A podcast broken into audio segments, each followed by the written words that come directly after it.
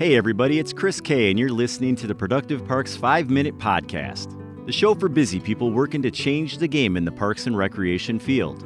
Today, we're talking about the Parks and Recreation Department's role in protecting the environment. Parks and recreation professionals wear many hats. One of the most important hats is being a steward of natural areas. This stewardship is a vital responsibility impacting current visitors and future generations. As we've undoubtedly noticed, people need places to escape from the frantic pace of modern life. Studies show spending time in nature has been proven to reduce stress, irritability, symptoms of anxiety and depression, and provide other health benefits. Our natural areas are one of the most important assets enjoyed by people of all ages. Many kids first learn to connect with nature at our parks. Teens and adults find a quiet respite to reflect, a scenic backdrop for exercise, or a brief return to a simpler way of living. Parents and grandparents happily watch their kids or grandkids first discover the joys of nature. You likely have cherished memories of visiting parks and natural areas probably one of the reasons you chose this profession. Developing areas where people appreciate beauty allows us to lead by example and respect the environment. Caring for our parks inspires others to do their part to help the environment. Recreation facilities and areas impact on the environment. Unfortunately, when natural areas are developed for recreational purposes, it affects the existing environment. Your team may have to manage litter, vandalism, solid waste, ground soil compaction, destruction of vegetation, water pollution, soil erosion, overcrowding overuse, disruption of native plants and animals. Luckily, good management can mitigate many of these concerns. Here are some things to consider when acquiring, developing, planning usage, and maintaining these areas. Careful design and planning. Areas created for intensive recreation, athletic fields, campgrounds, and picnic areas that destroy the environment due to poor design are an embarrassment to the profession. Our responsibility is to preserve natural resources, not cause more unnecessary stress on the environment. The environmental impact of a new development needs to be one of the leading decision making factors when designing and planning. Also, the quality and appropriateness need consideration.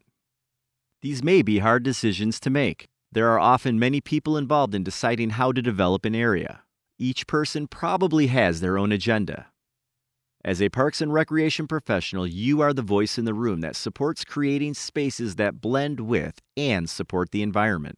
Your input about the design, materials, and construction of an area or facility advocates for the most responsible use of the land. Minimize environmental damage. Luckily, we have access to resources to protect the environment while developing land for recreational use. Being proactive during development can save time, money, and unnecessary damage in the long term. Minimizing damage could include installing trail bars or walking trails, riprap or rock toes on shorelines, porous parking lots, native plants, rain gardens, Sometimes changing how we approach tasks can help with the environment. For example, your team can reduce the stress and improve the root systems of turf by determining areas that do not need mowing as often. Create natural beauty. Land set aside for parks and recreation offers the opportunity to bring natural beauty to the area. Open spaces can be transformed into beautiful, sustainable assets. For some departments, creating natural beauty is both challenging and necessary. Space, workforce, and budgets may be limited. Even relatively minor changes can make a noticeable aesthetic and environmental impact. Small areas can be transformed by formal gardens, native plant gardens, removing invasive plants, playgrounds that blend with natural surroundings, planting more trees. Set a high standard for area and facility maintenance. Your maintenance crew are the eyes and ears of natural areas.